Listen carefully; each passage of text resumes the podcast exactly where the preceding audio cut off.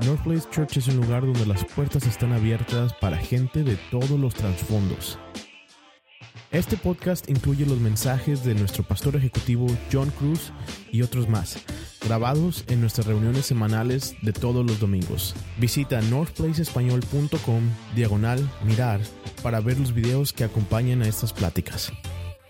La resurrección tenemos que conectarla con la vida de Jesús, pero también tenemos que conectarla con la realidad de su nacimiento. Cuando nosotros miramos históricamente y, celebramos el calendario de la iglesia, las distintas actividades, nosotros la Navidad, eh, donde celebramos la encarnación de Jesús, donde tomamos la realidad teológica y la creencia de los últimos dos mil años de cristianismo, donde hemos creído que Dios encarnó en un hombre llamado Jesús, el Mesías prometido, y que fue 100% Dios y 100% humano. Es una de las creencias fundamentales de la fe cristiana, la, la encarnación.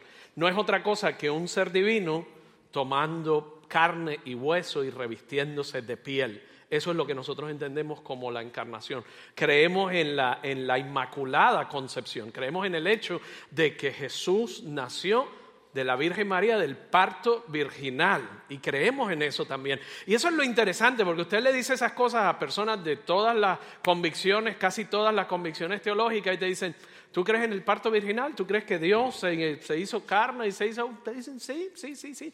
No hay cosa más extraña que creer eso. Y luego pasamos a la otra parte del calendario de la iglesia aunque son pocos los meses de separación entre la Navidad y la Pascua o, de resurrección, realmente lo vemos como dos cosas separadas. Pero esa es la otra creencia importante de la iglesia, es que no solamente Él nació, sino que murió y al tercer día resucitó. Entonces nosotros creemos que este hombre, Jesús de Nazaret, 100% humano, 100% Dios, nace en Belén de Judea, muere en Jerusalén y al tercer día resucita esos aspectos fundamentales teológicos son importantes porque si tú crees eso, ¿cómo es posible que no creas que Dios es lo suficientemente grande como para interferir en tu situación? Y hoy lo que queremos hacer es unir esos dos aspectos la encarnación con la muerte y la resurrección. Porque muchas veces lo vemos como dos eventos separados, pero están interconectados. La Navidad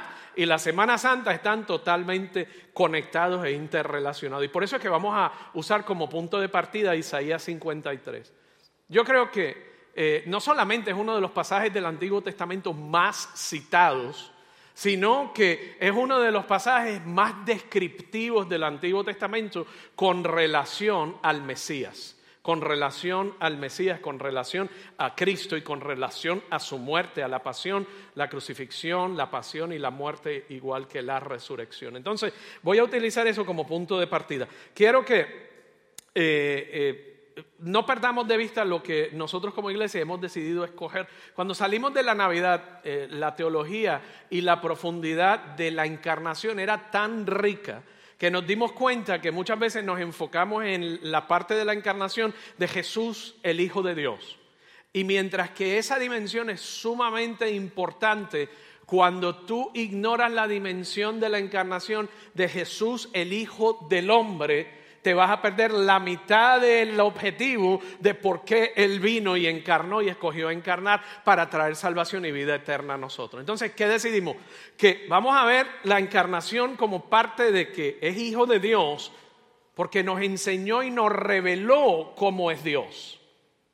Su dimensión de ser Dios nos reveló cómo es Dios, cómo se expresa su amor pero su dimensión de ser encarnado y de ser el Hijo del Hombre, que significa que estaba sufriendo completamente todas las emociones, todas las tentaciones, aunque nunca pecó, pero todas las dificultades del ser humano Él las experimentó. Si nosotros ignoramos esa realidad, estamos ignorando que Él vino no solo para morir por nosotros y enseñarnos el amor de Dios, sino que vino a vivir y a enseñarnos cómo ser seres humanos cómo ser más humanos de lo que somos a través de su encarnación. Él se convirtió en el modelo por excelencia en su encarnación de cómo tú y yo debemos vivir la vida. Cuando tú separas esas dos cosas, te estás perdiendo gran parte importante de lo que es la encarnación de Jesucristo. Te estoy dando eso un poco como trasfondo porque por los últimos pasados, desde el 24 de diciembre, hemos estado recalcando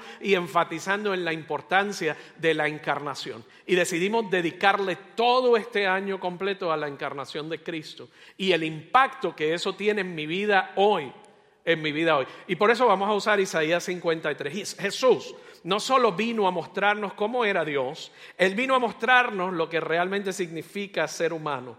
Su humanidad es tan importante como su divinidad. Su humanidad es tan importante como su divinidad. Y por eso quiero que miremos Isaías 53, si tienes una Biblia o tienes tu teléfono, tu pantalla digital, y si no, te lo vamos a poner acá en las pantallas grandes. Pero Isaías 53, versos 2 al 6, dice, no había nada hermoso ni majestuoso en su aspecto. Tienes que recordar que esto se escribió cientos de años antes de que la crucifixión fuese inventada. Este pasaje profético se escribió cientos de años antes de que Cristo naciera. Y yo quiero que tú reflexiones en él en la medida en que lo vamos leyendo a la luz de la encarnación, a la luz del nacimiento de Cristo, refleja en este pasaje. Eh, reflexiona. No había nada hermoso ni majestuoso en su aspecto, nada que nos atrajera hacia él. Fue despreciado y rechazado, hombre de dolores conocedor del dolor más profundo. Yo quiero que tú vayas dejando que esa realidad se vaya sentando en tu espíritu, en tu mente y en todo tu ser. Hombre de dolores, conocedor del dolor más profundo. Nosotros le dimos la espalda y desviamos la mirada. Fue despreciado y no nos importó. Sin embargo, fueron nuestras debilidades las que Él cargó. Fueron nuestras debilidades las que Él cargó. Fueron nuestros dolores los que lo agobiaron. Y pensamos que sus dificultades eran un castigo de Dios, un castigo por sus propios pecados. Pero Él fue traspasado por nuestras rebeliones y aplastado por nuestros pecados. Fue golpeado para que nosotros estuviéramos en paz. Fue golpeado para que nosotros estuviéramos en paz. Fue azotado para que pudiéramos ser sanados. Todos nosotros nos hemos extraviado como ovejas. Hemos dejado los caminos de Dios para seguir los nuestros. Sin embargo, el Señor puso sobre él los pecados de todos nosotros.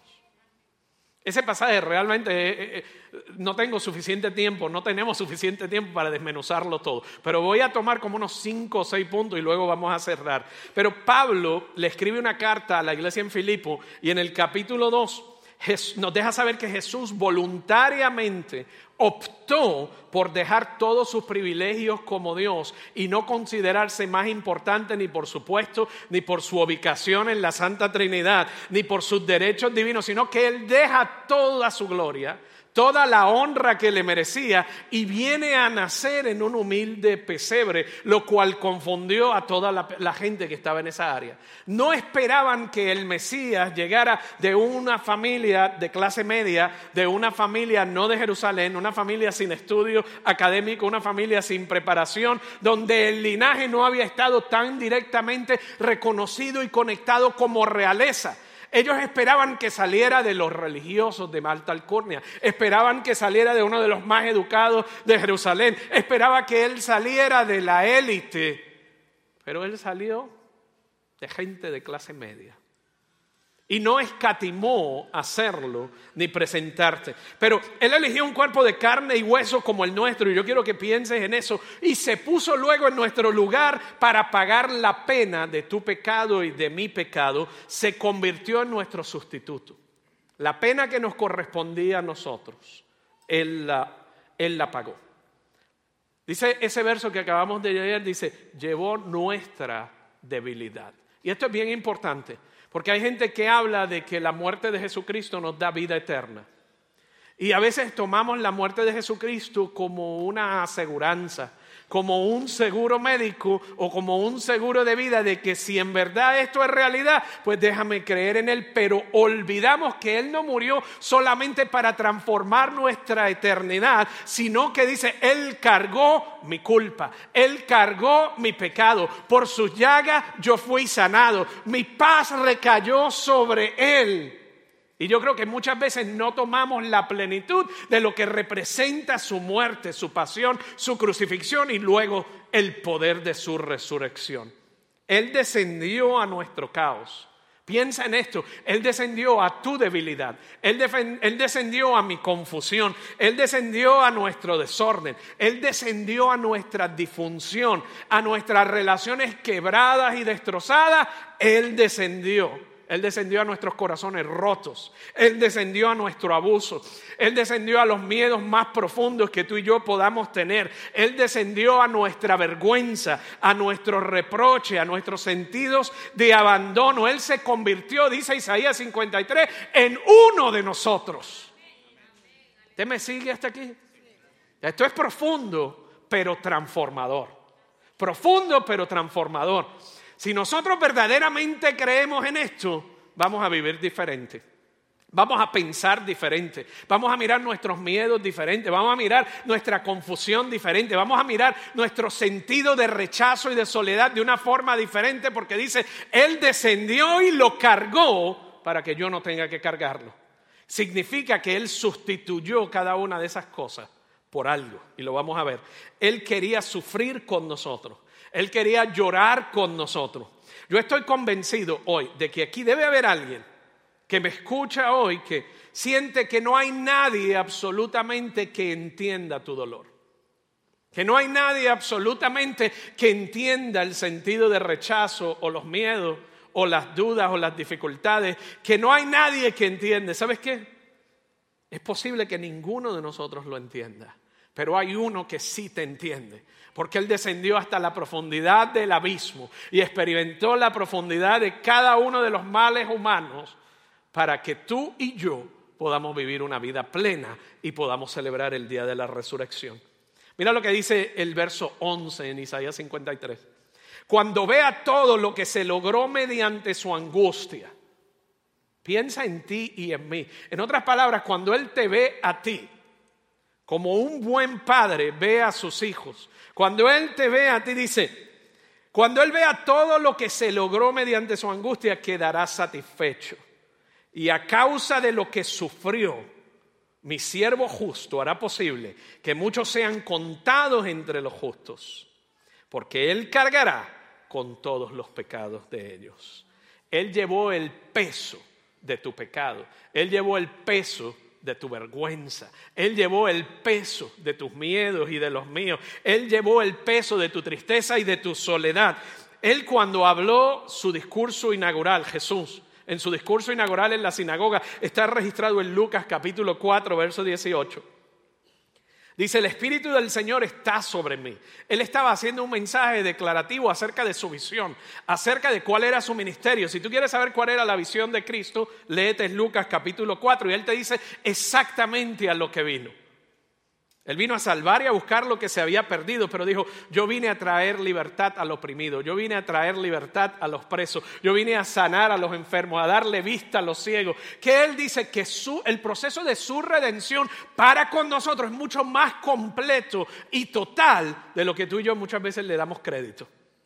Andamos cabizbajos, enredados en nuestra propia crisis y en nuestra propia dificultad. Significa, no estoy creyendo ni tomando la plenitud del poder de la resurrección, ni lo que hay disponible para mí. Él dijo, el Espíritu del Señor está sobre mí, por cuanto me ha ungido, me ha enviado, mira lo que dice, a sanar los quebrantados de corazón, a pregonar la libertad a los cautivos. ¿Qué está diciendo? Él vino no solamente a salvar, Él vino a sanar a los quebrantados de corazón. Él vino a vivificar. Él vino a restaurar y vino a traer vida y vida en abundancia. El dolor y el sufrimiento, esto es interesante. El dolor y el, sufrimiento es un lenguaje universal. Piensa en esto. El, dolor y el sufrimiento es prácticamente la única cosa del sufrimiento que caracteriza a los seres humanos Y es lo único que todos tenemos en común. Del médico a la prostituta, de la choza al palacio, del maestro al abogado, del barrendero a la ama de casa, del pobre al rico, todos entendemos y hemos experimentado dolor.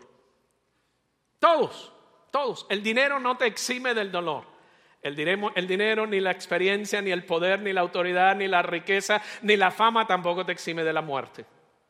Hemos inventado de todo, cómo vernos más jóvenes, cirugía plástica, cómo vernos hermosos, pero pura fachada. Dirían en Puerto Rico pintura y capota. Pero por dentro nos falta algo. La única cosa que nadie ha podido, podemos ir a la luna, pero nadie ha podido conquistar la muerte. ¿Quién conquistó la muerte? Cristo. El tercer día él dijo, he vencido la muerte y toda autoridad me ha sido dada, me han sido entregadas las llaves. Y yo creo que eso es importante en una sociedad como la nuestra, donde pensamos que lo tenemos todo. Pero toda relación que nosotros tenemos, piénsalo, ninguna ha podido ser conquistada de la muerte. El dolor y el sufrimiento es un lenguaje universal. De hecho, Enrique Santín, un jurista y profesor universitario español, hace unos años escribió en la Tribuna Libre y mira lo que él dijo. El dolor y el sufrimiento son inseparables de la vida humana.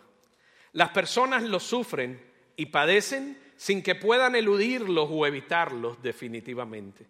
El dolor es el daño causado por una agresión o molestia aguda que dura hasta que desaparece la causa que lo produce. El sufrimiento, en cambio, es la preocupación, molestia o disgusto, tanto físico como psicológico, emocional o mental, que atormenta a las personas y es difícil de vencer o superar.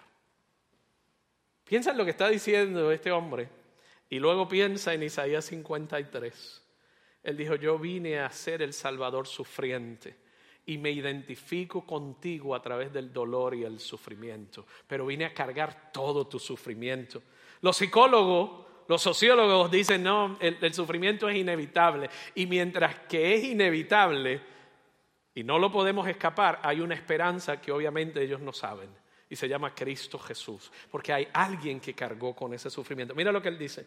El dolor se extingue cuando cesa la causa que lo produce. Perdón, el dolor duele, el sufrimiento martiriza y desespera. El dolor deja cicatrices, el sufrimiento huellas en el alma. El dolor se extingue cuando cesa la causa que lo produce, el sufrimiento persiste en el recuerdo y se resiste a desaparecer. El sufrimiento afecta a la conciencia y a la mente y se prolonga en el tiempo. No se da en el aquí y en el ahora propios del dolor.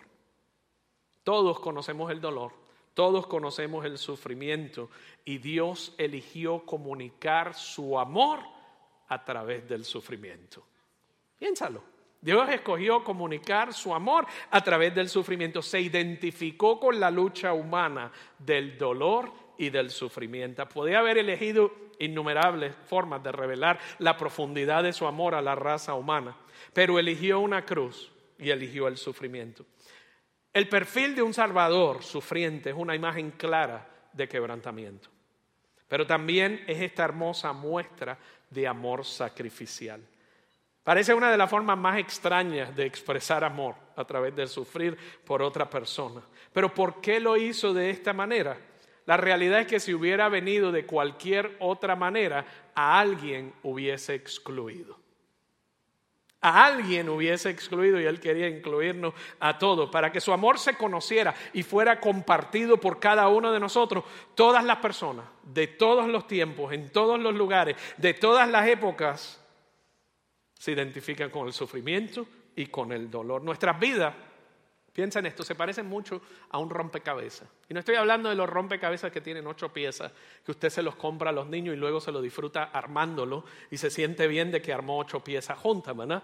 ¡Wow! ¡Qué bien me siento! No, no estoy hablando de ese tipo de rompecabezas. Estoy hablando de esos rompecabezas que tienen mil piezas, cinco mil piezas.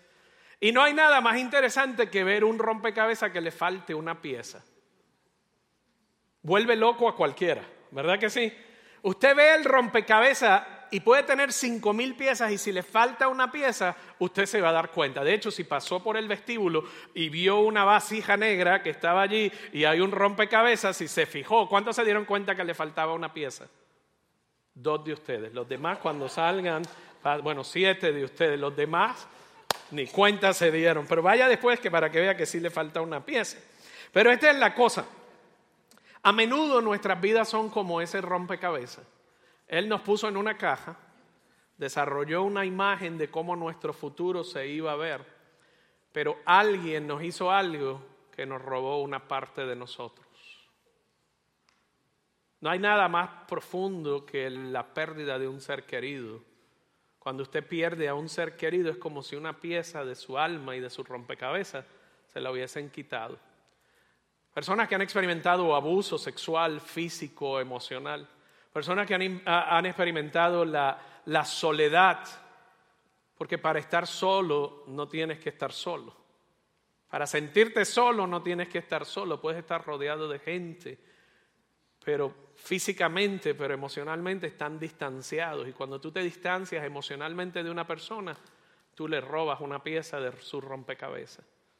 La soledad los miedos te roban piezas de tu rompecabezas. Tenemos una imagen, no sé si la tenemos en pantalla, pero en algún lugar del camino, alguien o algo te ha robado una pieza de tu vida, un pedazo de tu vida. Esa persona, esa gente, ese evento que te destrozó. Alguien o algo arrancó ese trozo del alma por una experiencia que vivimos o experimentamos. Para algunos de nosotros nos faltan piezas y no ha sido culpa tuya, sino que ha sido culpa de alguien que te ha hecho algo. Y eso te robó una pieza. Y no me malinterpretes, tu rompecabezas sigue estando en cierta medida intacto. Tu imagen sigue siendo hermosa, pero simplemente está incompleta. Y ese es el plan de tu enemigo espiritual. Pero el plan de Dios era contrario a ese. Escucha lo que dice Jesús en Juan capítulo 10, verso 10. Juan 10, 10. El propósito del ladrón, de tu enemigo, de tu alma, es robar, matar y destruir. Jesús dijo, sin embargo, mi propósito es darte vida y vida en abundancia. No solamente es darte vida en el futuro eterna, sino darte vida ahora. Dice, yo cargué tu sufrimiento, yo cargué tu dolor, yo cargué tus miedos, yo cargué tus inseguridades, yo cargué tu confusión. Isaías 61, 3 nos dice, a todos los que se lamentan en Israel, les dará una corona de belleza en lugar de ceniza una gozosa bendición en lugar de luto, una festiva alabanza en lugar de desesperación. En su justicia serán como grande roble que el Señor ha plantado para su propia gloria. Esa es una promesa no solamente para el pueblo de Israel, es una promesa para ti y para mí. La diferencia está en mi decisión de creer en Dios o creerle a Dios. ¿Me sigues hasta aquí?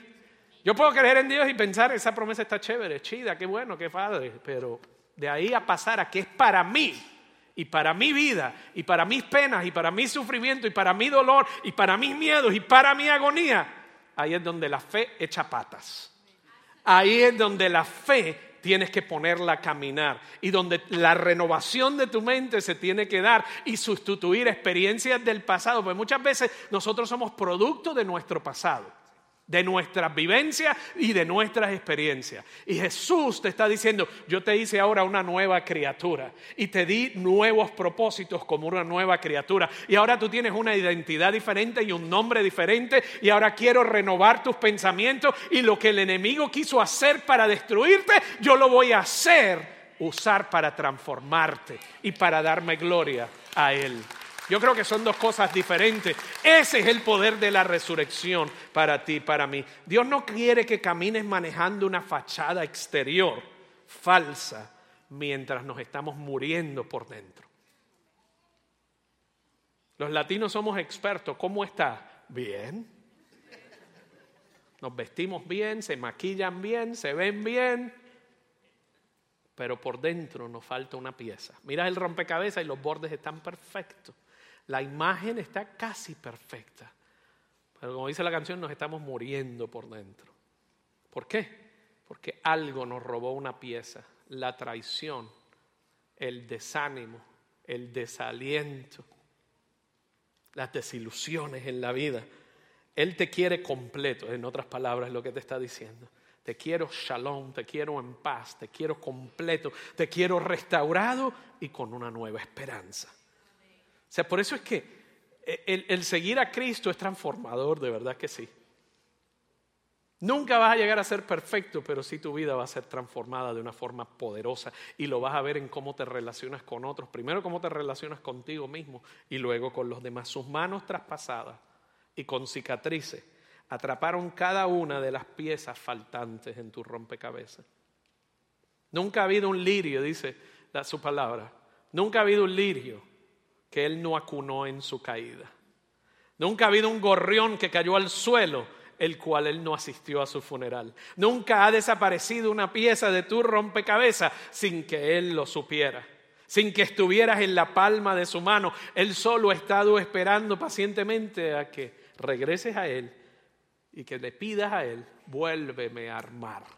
Yo he estado tratando de armar mi propio rompecabezas de mi vida, pero te necesito a ti. Necesito el poder de la resurrección en mi vida y el poder restaurador de Cristo Jesús que venció la muerte con poder. Tú a lo mejor dices, ¿y cómo lo sabes? ¿Cómo estás tan seguro? Porque yo lo he vivido. Cuando tú pierdes a alguien que amas con toda tu fuerza, tú sabes que te arrancan una pieza. Cuando hay momentos de inseguridad en tu vida y sentimientos de inferioridad y miedos que te paralizan, cuando has experimentado el rechazo en tu vida, cuando tú has visto cómo el dolor y el abuso y el sufrimiento afecta no solamente a la víctima, sino a sus familias. Cuando has visto cómo las adicciones quiebran familias completas. Usted lleva suficientemente en el ministerio y vas a ver de todo un poco. Cuando, cuando tú ves cómo el abandono físico o emocional trae soledad y rechazo. Pero cuando nos encontramos con Jesús, cuando nos encontramos con el Dios de Isaías 53, el que vino a caminar contigo y conmigo, el que vino a cargar tu dolor, tu sufrimiento, tu vergüenza y todo el sentido de rechazo, el que prometió no dejarte allí en tu dolor, el que sabía que no podías hacerlo solo. Cuando recurrimos a Él por primera vez en la vida, realmente sentimos que alguien sí me entiende. Los demás no me entenderán, pero Él sí me entiende. Génesis 50, 20 dice, ustedes pensaron hacerme mal, pero Dios transformó ese mal en bien. Él es el Dios que vivió sufrimiento, el Salvador sufriente de Isaías 53. Y más importante, es el Dios de la restauración. El arte del kintsugi es un arte japonés, contrario a nuestra sociedad, donde si usted va y se le rompe algo, ¿qué usted hace? Va y compra otro, ¿sí o no? En nuestros países, si algo se nos rompía, lo remendábamos, lo atábamos, lo mirábamos y buscábamos reciclarlo. Cuando tuve la oportunidad de ver a Cuba, nunca había, de ir a Cuba, nunca había visto gente tan creativa. Y me decía que la, la necesidad es la madre de la invención, vaya. Y de verdad que hacen lo que usted no se imagina. ¿Por qué? Porque no son una sociedad consumista, por distintas razones, políticas y económicas que todos sabemos, pero piensa en esto, nosotros se nos rompe algo y lo desechamos. Pero cuando tú y yo nos quebramos y nos rompemos, Dios no nos desecha, sino que nos restaura. El arte del kintsugi es tomar una vasija que se ha quebrado y que se ha roto y que la persona la toma y la restaura, la coloca todas las piezas y luego le hace un borde dorado con oro, que al final la pieza es más valiosa. En, mi país hay un dicho que cuando usted se quiebra algo, le dice, te lo reparan con un alambre y un pedazo de cinta adhesiva y te dicen, quedó como nuevo. Pero usted lo mira y sabe que está chueco, dañado y peor. Eso no es lo que Dios hace con nosotros. Él no, te, él no te repara y te restaura y te dice quedaste como nuevo. Él te mira y te dice quedaste mejor que nuevo.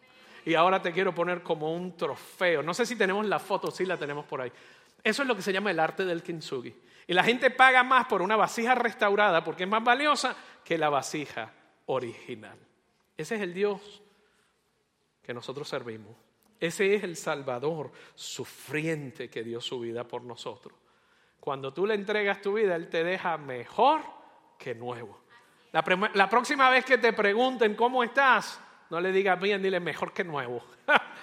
Se me ven las cicatrices, pero están recubiertas con oro del cielo. Se me ven todavía las cicatrices del dolor, pero estoy mejor que nuevo. ¿Por qué? Porque tu fe la has puesto en Cristo Jesús. Eso es parte de lo que vamos, hoy estamos comenzando la serie que vamos a seguir la semana que viene, Bello y Quebrado.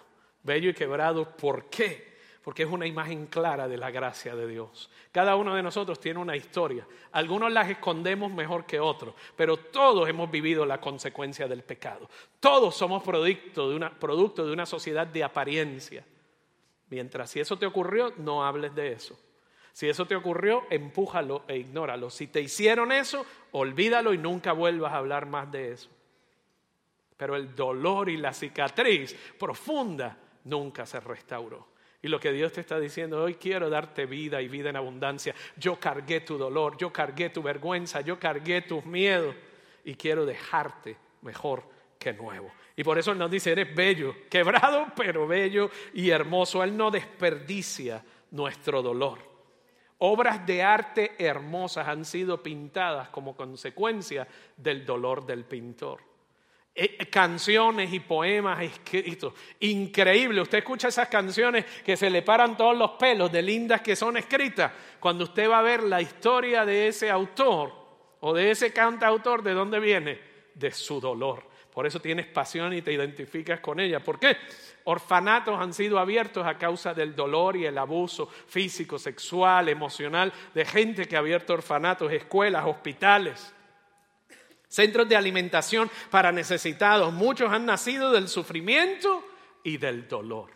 Dios tiene una forma particular de esconder sus tesoros. Dios tiene una forma particular de traer restauración. Lo que te hicieron a ti, lo que me hicieron a mí. Y muchas veces yo con mis propias decisiones saqué piezas de mi rompecabezas. Que no sabía que mis propias decisiones iban a quebrarle el alma a gente que amaba o iban a quebrar mi propia alma. No solamente me faltan piezas en mi rompecabezas, sino gente que está a mi alrededor. Pero Él dice, no te voy a dejar como nuevo, te voy a dejar mejor que nuevo. Ese es el poder de la resurrección. Ese es el Salvador sufriente que dice, yo cargué tus penas, yo cargué tu sufrimiento. Pablo hace una oración en el libro de Efesios y con esto voy a terminar. Dice, también pido en oración. Efesios 1, 19 al 22 que entiendan la increíble grandeza del poder de Dios para nosotros. La oración de, Pablo a los Efesios ha sido mi oración por ti en estos días. Que hoy salgamos de aquí. También pido en oración que entiendas la increíble grandeza del poder de Dios para con tu vida. Tú te imaginas si Dios toma el dolor de cada uno de nosotros, ¿qué puede hacer Él con ese dolor? Él toma tu dolor, tu pasión, tu personalidad y tú encuentras tu sweet spot. Y cuando tú en lugar de dirigir toda tu energía para esconder tu dolor y esconder tu, vergüenza y esconder cada una de tus cosas, tú tomas esa pasión y le dices, enemigo, Satanás, tú tenías planes de destruirme y viniste a robar, matar y destruir. Pero lo que tú querías usar para destruirme va a ser usado para glorificarse. Y yo creo que son dos cosas bien diferentes. Cómo Dios usa tu pasión y tu dolor. Pero hay que entender esta primera parte. Te pido en oración, oh Dios, que entiendan la increíble grandeza del poder de Dios para nosotros. Los que creemos en Él es el mismo gran poder. Los que creemos, perdón, los que creemos en Él, sí, es el mismo gran poder que levantó a Cristo de los muertos y lo sentó en el lugar de honor a la derecha de Dios en los lugares celestiales. Ahora Cristo está muy por encima de todo. Sean gobernantes o autoridades o poderes o dominios. Hay cosas que tienen dominio sobre ti que son invisibles. Tienen dominio sobre ti porque están en tu mente. Tienen dominio sobre ti porque le has dado autoridad. Tienen dominio sobre ti porque son formas de pensamiento que no provienen de Dios ni de su palabra. Pero mira lo que le está diciendo, lo que tiene dominio sobre ti, Dios tiene dominio sobre eso. o sobre esa persona. Dice, sean reyes, autoridades, pensamientos. Cristo tiene dominio y autoridad sobre eso. Ahora Cristo está por encima de todo. No solo en este mundo, sino también en el mundo que vendrá. Dios ha puesto todo bajo la autoridad de Cristo, a quien hizo la cabeza de todas las cosas para beneficio de la iglesia. Al igual que Pablo, estoy orando para que los ojos de nuestro corazón hoy, en este día de resurrección, sean abiertos y podamos reconocer la grandeza del poder de Dios sobre lo que me domina, sobre lo que me controla, sobre lo que me intimida y sobre lo que me confunde. Yo quiero que notes la medida que define ese poder. Dice, es el mismo gran poder que levantó a Cristo de entre los muertos. Es el mismo gran poder. Si yo le dijera, esto pesa tres, posiblemente la respuesta que ya tiene en su mente, tres qué. Tres onzas, tres libras, tres kilos, tres qué. La medida determina y clarifica el peso. Por eso mira lo que dice Pablo, hay un gran poder, pero ¿cuál es ese gran poder? Te lo cualifica y te da la medida. Es el mismo gran poder, o sea, el poder que está disponible para ti y para traer transformación a tu vida es el mismo gran poder que levantó a Cristo de entre los muertos. En otras palabras, el poder de la resurrección. El poder de la resurrección. El poder de la resurrección. Pero hay, una, hay algo que lo cualifica y es, dice, para el que cree en Él, para el que le cree a Él. Cualquier quebrantamiento que tú hayas traído hoy está sujeto a la autoridad de Cristo. Cualquier sufrimiento, aun por imposible que piense, está sometido a la autoridad de Cristo. Inclusive el último está sometido a la autoridad. Yo quiero que reflexionemos por un segundo, por unos instantes. Y en la tarjeta que te di hay una oración y hemos estado orando esta oración en todos los servicios. Todos los servicios hemos hablado acerca de esta oración.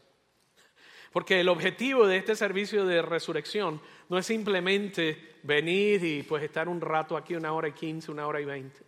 Es que cuando tú salgas de aquí, tú reconozcas principios transformadores con relación al poder de la resurrección que están activos y vigentes sobre tu vida. Yo no sé dónde está tu sufrimiento ni cuál es. Pero hay uno que lo conoce.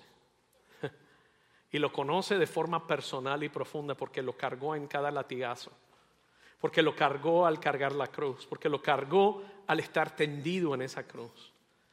Pero es el mismo también que recibió toda autoridad y poder al tercer día cuando venció sobre la muerte y sobre todo lo demás. Yo quiero invitarte hoy a que Quizás me acompañes en esta oración y, tú abras tu corazón. A lo mejor nunca de forma voluntaria has abierto tu corazón a Jesús. O a lo mejor lo hiciste hace mucho tiempo, pero tu vida ya no se mira como lo que fue en un principio cuando tenías una relación con Él. Hoy yo te invito, reflexiona. ¿Qué mejor regalo hoy que darle tu corazón y abrir tu corazón a Él? Mientras la leo, quisiera que la leas conmigo y la hagas tu oración, la hagas tu declaración. En el nombre del Padre, del Hijo y del Espíritu Santo. Jesús, gracias por descender en mi quebrantamiento e identificarte con mi dolor. Te convertiste en un hombre de dolores, conocedor del dolor más profundo, para que pudieras entenderme. Te levantaste de entre los muertos para demostrar que tenías el poder de cambiarme. Ahora necesito tu gracia que me cubra. Anhelo tener una esperanza más grande que mi pecado, mi vergüenza, mi dolor y mi pasado. Hoy te doy mi vida. Te doy todo de mí. Las tragedias, los triunfos, el pecado, las tristezas y los éxitos. Confieso con mi boca que he pecado contra ti y confío en tu gracia para perdonarme. Hoy te confieso sin vergüenza como Señor de mi vida. Creo en mi corazón que resucitaste de entre los muertos y confiado en ti, tengo una esperanza que me sostendrá en mi quebrantamiento y mi espera. En ti mi quebrantamiento es hermoso. Úsalo para tu gloria. Gracias Jesús por tu perdón. Gracias Jesús. Gracias por el poder de la resurrección.